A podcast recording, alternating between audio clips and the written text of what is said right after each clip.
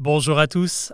Une œuvre d'art peut-elle porter malheur? C'est la question que s'est posée toute la société anglaise au milieu des années 80, lors de l'étrange affaire du garçon qui pleure. Elle débute le 23 mai 85 à Sheffield, dans le nord du pays, lorsque la maison de la famille Cromarty est détruite dans un terrible incendie. Sur place, les pompiers ne retrouvent que des cendres. Seul un objet a résisté aux flammes, une réplique d'un tableau du peintre Giovanni Bragolin, un portrait baptisé L'enfant qui pleure. Deux mois plus tard, cette curieuse découverte se transforme en étrange coïncidence lorsqu'une autre maison, toujours à Sheffield, s'embrase elle aussi, et au milieu des décombres, on retrouve une autre réplique de l'enfant qui pleure, elle aussi miraculeusement intacte. Enfin, en septembre, cette fois c'est un appartement de Rotherham à quelques encablures de Sheffield qui part en fumée.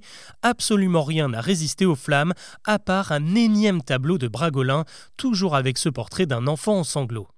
Pour la presse, l'histoire est trop extraordinaire pour ne pas être publiée, si bien que le Sun dévoile l'affaire avec un titre qui commence à semer le doute, et si l'enfant qui pleure était un tableau maudit à l'origine de ces catastrophes?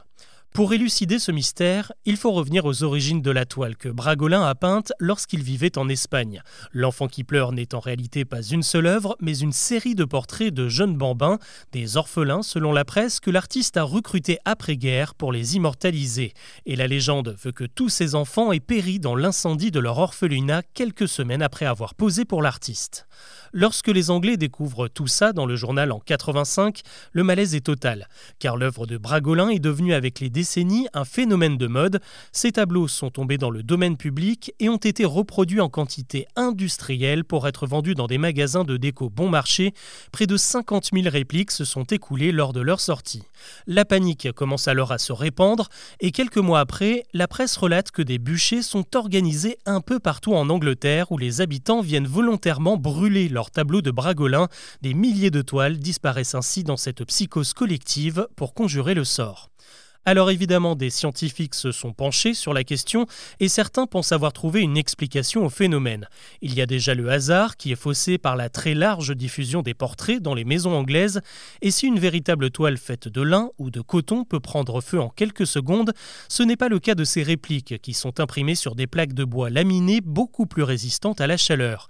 Une autre raison valable, c'est que ces tableaux étaient suspendus bien souvent à un clou par une corde qui a pu brûler avant l'œuvre qui s'est donc retrouvée terre, là où il fait moins chaud, le portrait tourné vers le sol est donc en quelque sorte protégé. Cette analyse n'a pas empêché cette légende urbaine de rester dans les mémoires et d'associer le pauvre Bragolin à une terrible malédiction. Heureusement, la série s'est arrêtée là puisque des milliers de tableaux sont encore en circulation mais n'ont pas déclenché une vague internationale d'incendies. Voilà pour ce nouvel épisode de La Rumeur. Avant de vous quitter, je vous propose de découvrir un autre podcast que je prends beaucoup de plaisir à faire. Il s'agit de Choses à savoir Actu. Tous les jours, du lundi au vendredi, je vous propose un récap de ce qu'il s'est passé dans l'actualité en moins de 7 minutes. Des infos essentielles, analysées, expliquées sans prise de tête pour comprendre un peu mieux le monde qui nous entoure et comment il impacte notre quotidien. Je vous mets les liens en description de cet épisode et je vous dis à très vite.